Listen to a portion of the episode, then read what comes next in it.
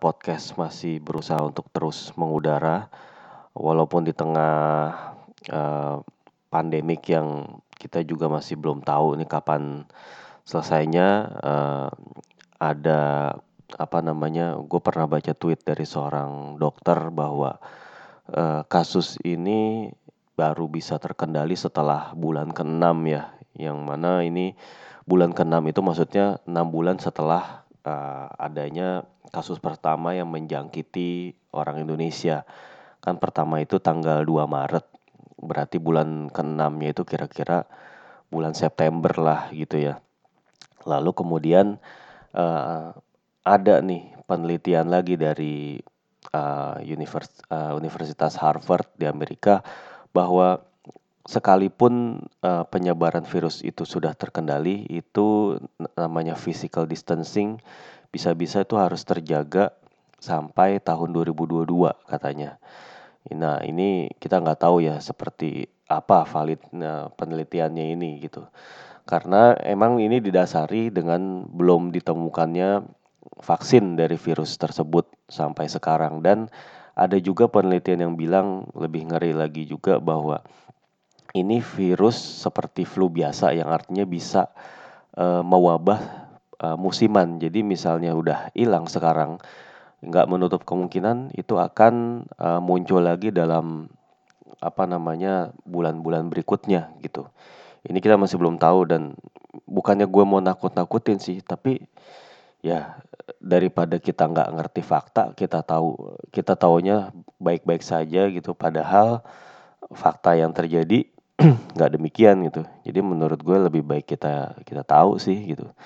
Ini emang udah banyak kok yang terpengaruh dan emang pengaruhnya gede banget gitu. Dan kita uh, di sini hanya bisa berharap ya pemerintah uh, melakukan hal-hal yang uh, dan menerapkan kebijakan-kebijakan yang tepat. Dan juga uh, kita juga berdoa lah sebagai orang yang percaya sama Tuhan gitu aja. Bahwa semua ini akan berakhir gitu dan kita akan kembali beraktivitas uh, seperti sedia kala termasuk nonton bola. Nah, di episode kali ini sebenarnya nyambung sama budget 75 juta euro yang uh, beberapa waktu lalu didengungkan oleh media-media di Italia ya untuk Milan gitu. Jadi katanya kalau pelatih uh, Milan musim depan adalah Ralf Ragnic, katanya dia udah akan dibekali dengan 75 juta euro sebagai budget transfer untuk membeli pemain-pemain yang sesuai dengan filosofi dia gitu. Ya pemain-pemain yang sorry, pemain-pemain yang masih muda, pemain-pemain yang cepat. Dalam artian cepat itu definisinya dia adalah bukan cuma cepat dalam apa kecepatan bahwa pemain ini punya lari yang cepat kayak gitu nggak nggak semesti kayak gitu tapi yang terpenting adalah pemain ini cepat dalam memahami taktik memahami instruksi cepat dalam beradaptasi dan cepat dalam uh, pengambilan keputusan kayak gitu. Jadi cepatnya ini benar-benar uh, kayaknya nggak ada ruang buat pemain yang lambat gitu. Gue jadi kayak kontras banget ya. Gue gue sempat waktu itu nonton uh, Piala Dunia tahun 70 uh, pertandingan ulangan Italia lawan Jerman di semifinal yang Italia menang 4-3 itu. Itu mainnya lambat banget men. Jadi gue pernah kayak beberapa kali ngeliat kayak pemain kayak Sandro Mazzola, ataupun ya ataupun Rivera itu kayak ngedelay bolanya itu kayak parah kayak jalan kaki gitu atau kayak eh, stopping gitu kayak kalau kayak di apa gerakannya Riquelme itu la pausa gitu. Cuman bedanya uh, zaman sekarang kan jarang yang la pausa gitu ya. Pemain-pemain yang diem dulu beberapa detik terus abis itu baru melakukan umpan atau melakukan dribbling kayak gitu-gitu. Dulu tuh sering banget dan dimungkinkan gitu. Karena pemain tuh nggak sengepres sekarang. Kalau sekarang beda. Ibaratnya game itu bisa berlangsung cepet banget gitu dalam satu ya dalam waktu berapa detik aja kadang-kadang tim itu bisa ngelakuin serangan balik cepet banget bola dari daerahnya sendiri ke daerah lawan langsung gitu. Nah inilah sepak bola yang cepat inilah yang mendasari si Ragnic ini juga menerapkan uh, pola atau cara bermain seperti itu dan requirement dia akan pemain-pemain itu uh, adalah sebuah keharusan gitu supaya uh, apa namanya konsepnya dia bisa jalan gitu. Nah uh, sekarang uh, di bagian pertama ini gue ini podcast akan gue bagi dalam beberapa beberapa bagian lah gitu. Nah, sekarang sebelumnya gue pengen nge-review dulu nih. Nge-review dulu kebijakan transfer yang udah dilakukan Milan uh, sejak era pasca Berlusconi gitu ya. Jadi pasca era era Berlusconi itu Milan itu udah uh, berganti tiga kali sporting director ya. Pertama sporting directornya adalah Massimiliano Mirabelli ya di eranya Yong Hong Lee. Dia bertugas dari tahun 2017 ya sampai tahun 2018. Cuman setahun sih, cuman eh sorry 2000 sampai 2019 lah gitu. 2018 2000 musim 2018 2019 gitu. Lalu kemudian uh, musim 2018 2019 itu Leonardo ya. Leonardo sebagai sporting director yang didampingi oleh Paolo Maldini. Dan setahun kemudian setelah Leonardo ngundurin diri uh, Paolo Maldini naik ngisi posisinya Leonardo dan dia disupport oleh Zvonimir Boban gitu jadi dalam dalam tiga musim Milan bukan hanya berganti ganti pelatih, uh, tapi juga berganti-ganti sporting director. Lu bisa bayangin betapa ruwetnya gitu organisasi Milan dengan keadaan manajemen yang terus berganti seperti itu, gitu. Nah sekarang gue pengen kayak kalau misalnya lu mau mengevaluasi ya bagaimana kinerja sporting director itu, uh, salah satunya ini bukan bukan jadi satu-satunya parameter untuk menilai sih, tapi ini bisa dijadikan sebagai salah satu parameter yaitu bagaimana uh, sporting director itu mengontrak pemain-pemain yang dia beli gitu. Jadi artinya uh, berapa uang yang dihabiskan dan berapa biaya gaji yang dianggarkan serta bagaimana nih pemain-pemain ini ketika dijual gitu. Keuntungannya berapa atau atau sebaliknya gitu. Yang pertama pada eranya Mirabelli ada uh, eh, 14 pemain yang total didatangkan. Ya, kita bisa tahu pemain-pemain itu siapa aja. Lu, lu juga pasti tahu lah. Dari Antonio Donnarumma, terus uh, Leonardo Bonucci, Andrea Conti, Matteo Musacchio, Ricardo Rodriguez, uh, Hakan Calhanoglu, Lucas Bilia, Frank Kessié, Fabio Borini, Nikola Kalinic, Andre Silva gitu. Dan uh, musim selanjutnya mereka juga udah menjalin kesepakatan dengan Pepe Reina, lalu kemudian Alen Halilovic dan Ivan Strinic ya. Dan sebagaimana kita tahu dari pemain-pemain yang disebutkan tadi yang masih bertahan di skuad itu hanya Antonio Donnarumma, Andrea Conti, uh, Matteo Musacchio, lalu kemudian Hakan, Lukas Bilia dan Frank Kessie. Dari enam yang bertahan di skuad itu yang jadi pemain inti adalah Calhanoglu, uh, Kessie dan Andrea Conti. Itu aja. Matteo Musacchio sekarang posisinya udah tergeser oleh Simon Kjaer belakangan ini. Uh, Antonio Donnarumma ya dia adalah kiper ketiga. Lukas Bilia semenjak terakhir cedera dia belum kembali lagi ke tim utama gitu. Nah, jadi hanya ada tiga pemain yang jadi pemain inti. Itu dilihat dari sudut pandang teknis ya. Uh, tiga pemain yang benar-benar kepake gitu. Sampai sekarang gitu. Lalu kemudian kalau kita tinjau dari sisi biaya total biaya transfer yang dikeluarin untuk 14 pemain itu, secara total ada 232 juta 500 ribu uh, euro ya. Ini sebagai catatan ini biaya transfer yang di apa yang didapat infonya itu dari media ya. Gue sendiri belum ngelihat ke laporan keuangannya Milan gitu, tapi setidaknya jumlah ini gue gua rasa sih nggak jauh beda gitu dengan apa yang ada di laporan keuangan. Ya. Nah, 232 juta 500 itu uh, paling banyak dianggarkan untuk Leonardo Bonucci, harganya 42 juta euro dan yang kedua Andre Silva 38 juta. Sisanya adalah pemain-pemain yang harganya di kisaran 20-an juta, yaitu Andrea Conti sebesar 25 dan Nikola Kalinic sebesar 22. Oh ya, satu lagi eh sorry dua lagi Frank Kessie 28 sempat di loan dulu 8 juta dan sisanya dibayarkan 2 tahun kemudian dan Hakan Calhanoglu 22 juta euro ya. Uh, yang paling murah ya murah. Kalau biaya transfer murah sih Antonio Donnarumma kalau nggak salah cuma 500 ribu euro. Uh, lalu kemudian yang free transfer itu ada Pepe Reina, Ivan Strinic dan Alen Halilovic. Gitu. Ya. Untuk uh, usia ya pemain-pemain yang didatangkan ini variatif ya usianya. Dari yang muda seperti Frank Kessie terus uh, siapa lagi? Andre Silva. Ya itu masih usianya masih muda ketika didatangkan. Kessie 22 20 tahun Andre Silva 22 ketika didatangkan gitu. Sampai usianya tergolong senior seperti Pepe Reina yang ketika didatangin usianya sekitar 35 ya 35 tahun ya. Lalu kemudian eh, pemain-pemain yang dalam usia matang seperti Fabio Borini yang waktu itu usianya 26 Hakan yang waktu itu masih ya muda relatif muda lah itu Hakan itu 23 waktu itu ya. Kemudian Andrea Conti waktu didatangkan usianya juga 23 atau 24 gitu. Yang usianya uh, sudah matang yaitu Musakio, Antonio Donnarumma dan Lucas Bilia gitu ya yang dan juga Nikola Kalinic gitu. Artinya kalau usianya matang semestinya mereka itu udah langsung ngasih instant impact gitu ya. Tapi yang terjadi kemudian adalah baik Bilia maupun Kalinic gitu ya.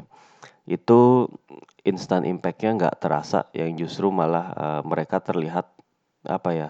Kalau Lukas Bilia kelihatan banget dia sering diganggu cedera dan performanya itu nggak konsisten. Kadang-kadang bagus, kadang-kadang enggak gitu. Kalinic juga sama gitu. Dia kalau lagi tajam bagus gitu. Dia adalah seorang striker yang cukup klinis gitu ya di depan gawang. Dia punya postur yang bagus juga. Tapi ya sering kali dia mem, uh, gagal manfaatin peluang-peluang yang semestinya jadi gol. Itu yang jadi problem dia itu itu tadi ditinjau dari biaya transfer ya yang ngabisin 232 juta. Lalu kemudian kita ngelihat dari besaran salary atau gaji Nah, uh, pemain-pemain ini menghabiskan gaji sebesar 37 juta 300 ribu kurang lebih. Dengan Leonardo Bonucci uh, digaji paling besar yaitu 7 juta 500. Lalu kemudian menyusul ada beberapa pemain yang digaji 3 juta 500 yaitu lagi-lagi Lukas Bilia dan Nikola Kalinic, pemain senior. Ya. Lalu pemain-pemain lain itu kisaran gajinya itu uh, di atas mostly di atas 2 juta. Ya. Yaitu Andrea Conti dan Musakio 2 juta. Uh, lalu kemudian Ricardo Rodriguez 2,1 juta. Lalu Frank Kessie 2 juta 200, Andre Silva 2 juta, Fabio Borini 2 juta 500, Hakan 2 juta 500.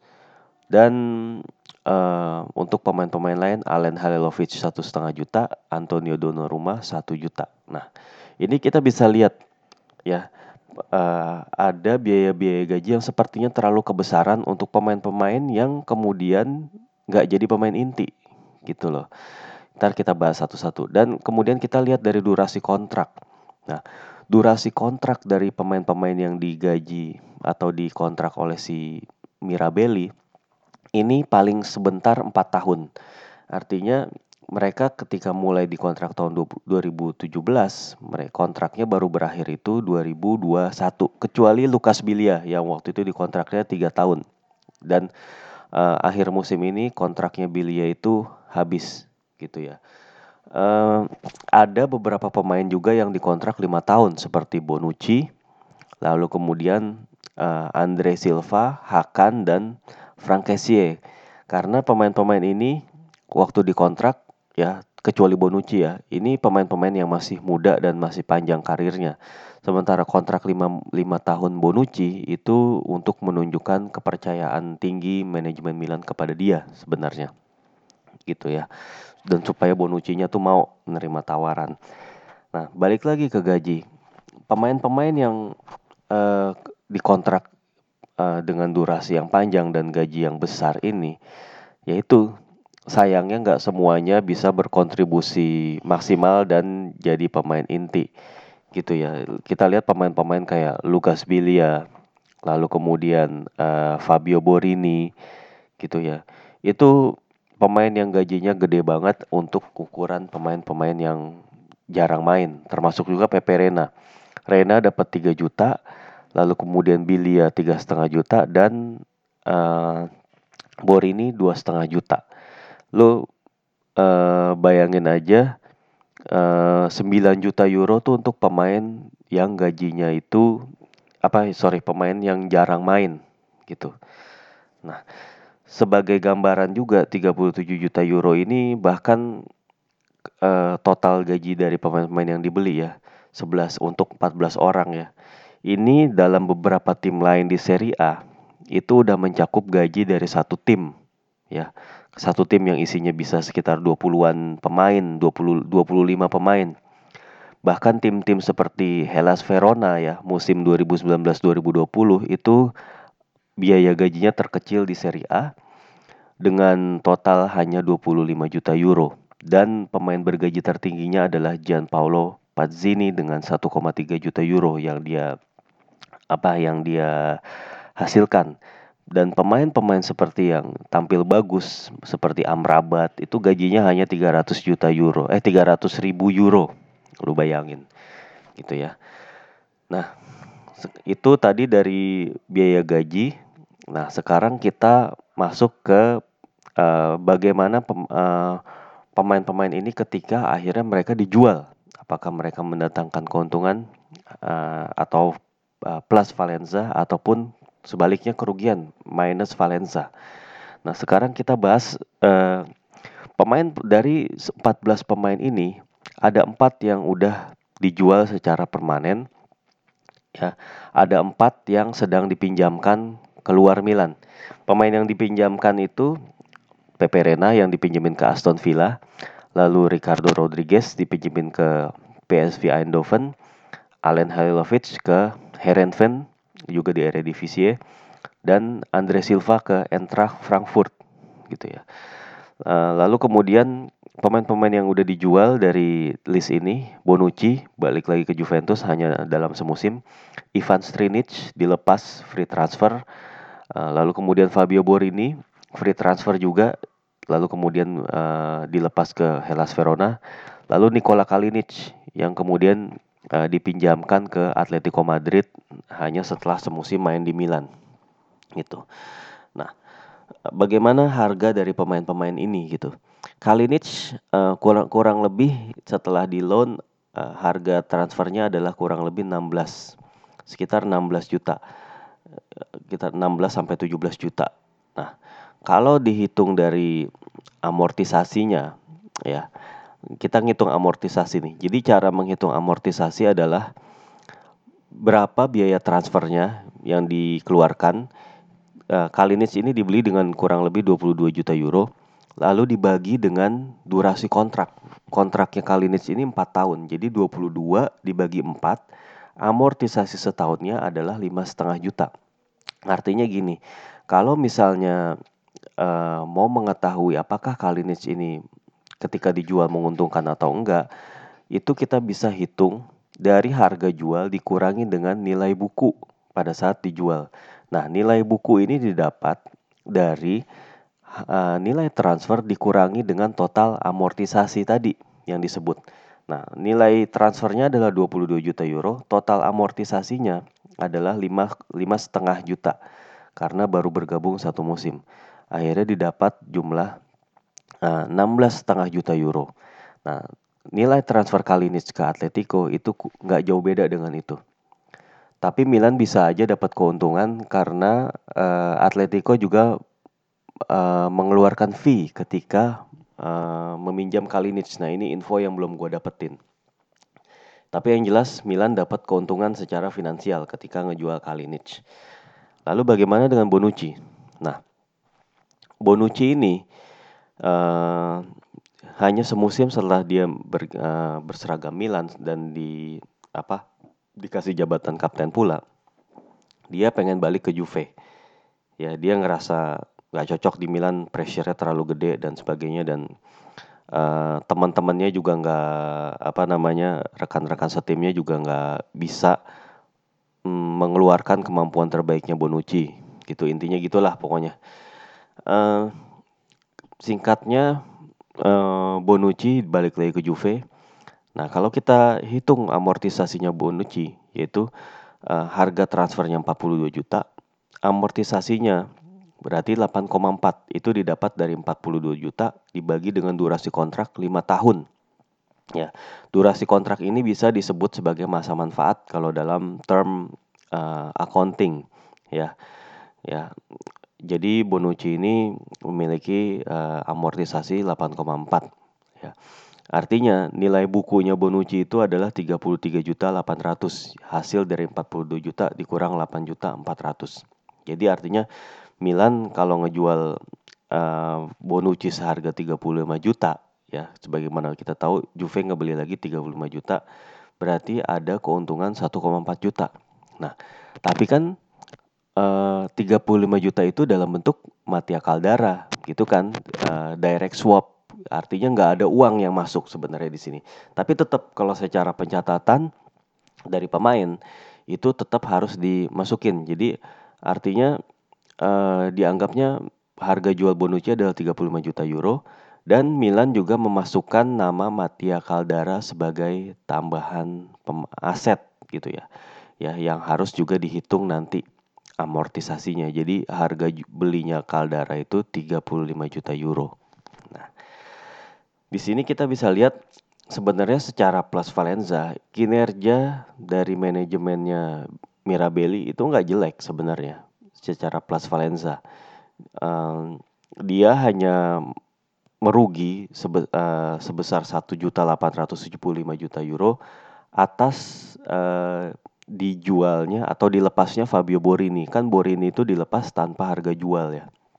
Tanpa si Hellas Verona ngeluarin biaya speser pun gitu. Uh, tapi yang dilakukan untuk Borini adalah untuk mereduce biaya gajinya, meng write off atau menghapus biaya gajinya dari bukunya Milan. Jadi artinya uh, Milan gak lagi membayar dua setengah juta euro gajinya Borini secara cuma-cuma gitulah intinya, tanpa Borini itu pernah main gitu. Jadi Borini itu uh, nilai bukunya ketika dilepas ke Verona adalah 1,875 juta dan karena Verona itu nggak ngeluarin apa-apa, akhirnya Milan mencatatnya sebagai kerugian, gitu ya. Ruginya Borini di swap dengan uh, keuntungan yang didapat dari Bonucci itu hasilnya masih rugi sekitar rat, berapa ratus juta eh berapa ya ratus ribu lah, 475 ribu euro nggak seberapa sih, gitu. Uh, dan kita juga masih akan melihat ya, misalnya beberapa pemain yang dipermanenkan oleh klub uh, yang minjem. Kita lihat Aston Villa masih belum ngambil keputusan soal Pepe Reina. PSV Eindhoven juga belum ngambil keputusan soal Ricardo Rodriguez, tapi kita bisa uh, lihat di sini paling enggak uh, PSV ini harus ngebayar berapa ya? Milan itu harus menerima minimal tiga setengah juta euro supaya bisa imbang, bisa balance gitu. Ketika Ricardo Rodriguez itu dibeli waktu itu dari Wolfsburg 14 juta dan uh, amortisasinya kan tiga setengah juta ya. Dan sekarang uh, Ricardo Rodriguez sudah memasuki tahun ketiga di Milan. Jadi uh, nilai amortisasinya pada saat dijual itu adalah 10 juta 500 nanti di bulan Juni artinya Milan hanya perlu untuk menjual Ricardo Rodriguez sebesar tiga setengah juta untuk harganya itu di apa eh, nggak uh, membukukan kerugian gitu loh kasarnya gitu.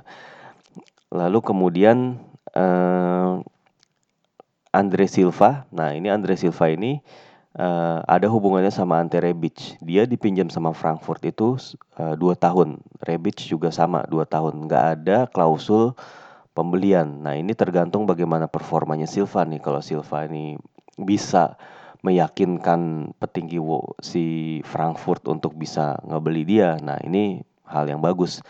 Tapi paling enggak uh, itu kan bakal terjadi musim depan ya. Jadi setidaknya apa namanya?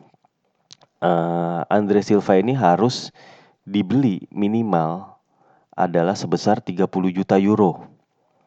Gitu ya. 30 eh sorry bukan 30 juta euro.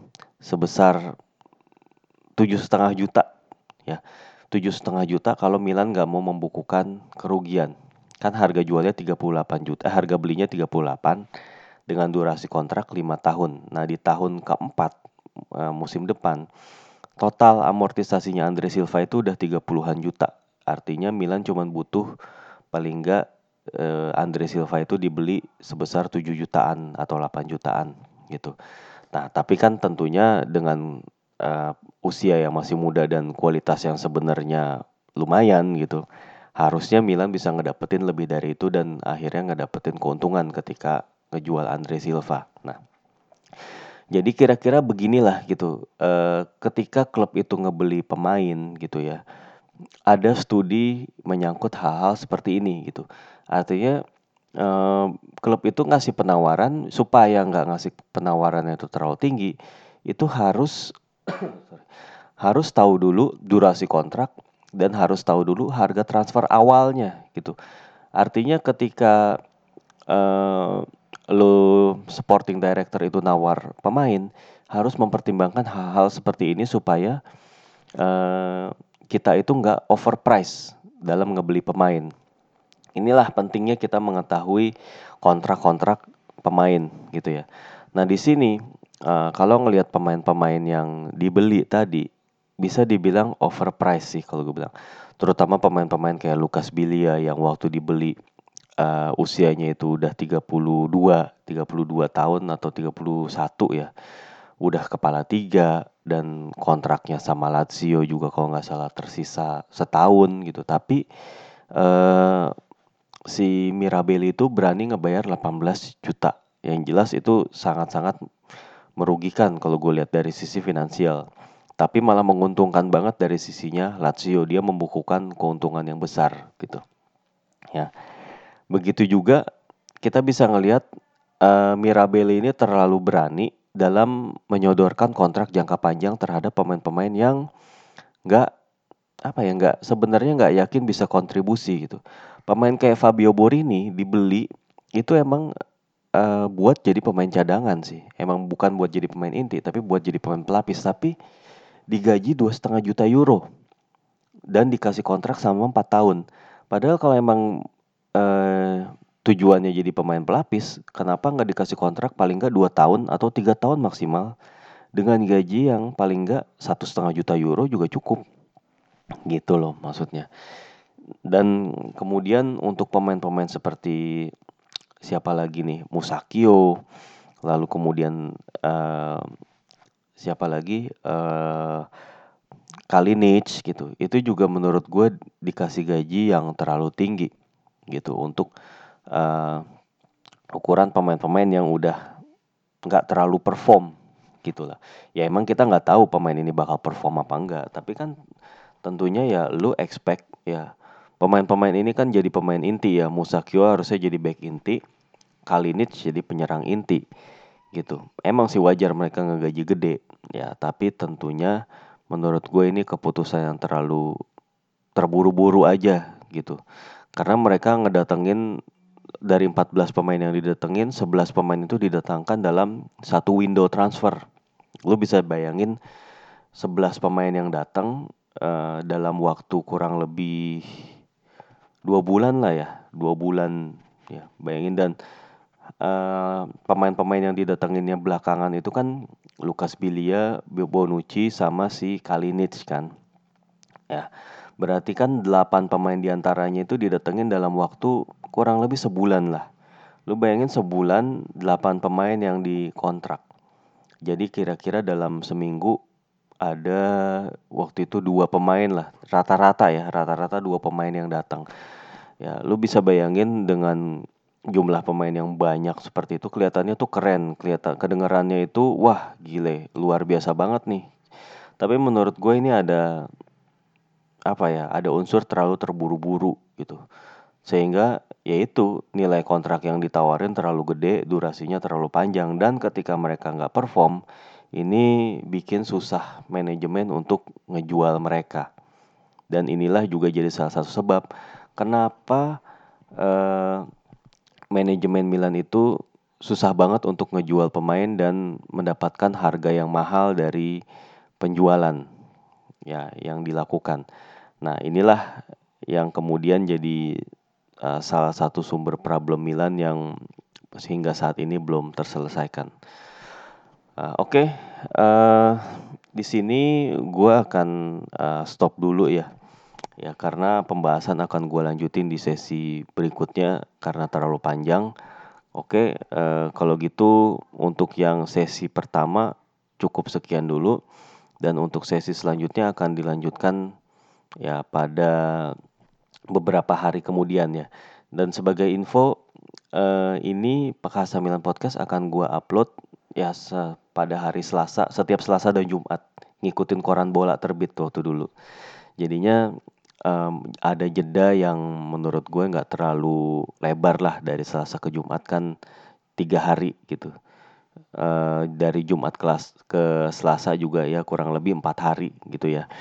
Jadi misalnya ini tayang hari Jumat, maka untuk episode selanjutnya lo tunggu aja hari Selasanya. Oke, kalau gitu uh, kurang lebihnya mohon maaf. Dan makasih banget udah ngedengerin Kasamilan Podcast. Oke, Assalamualaikum warahmatullahi wabarakatuh.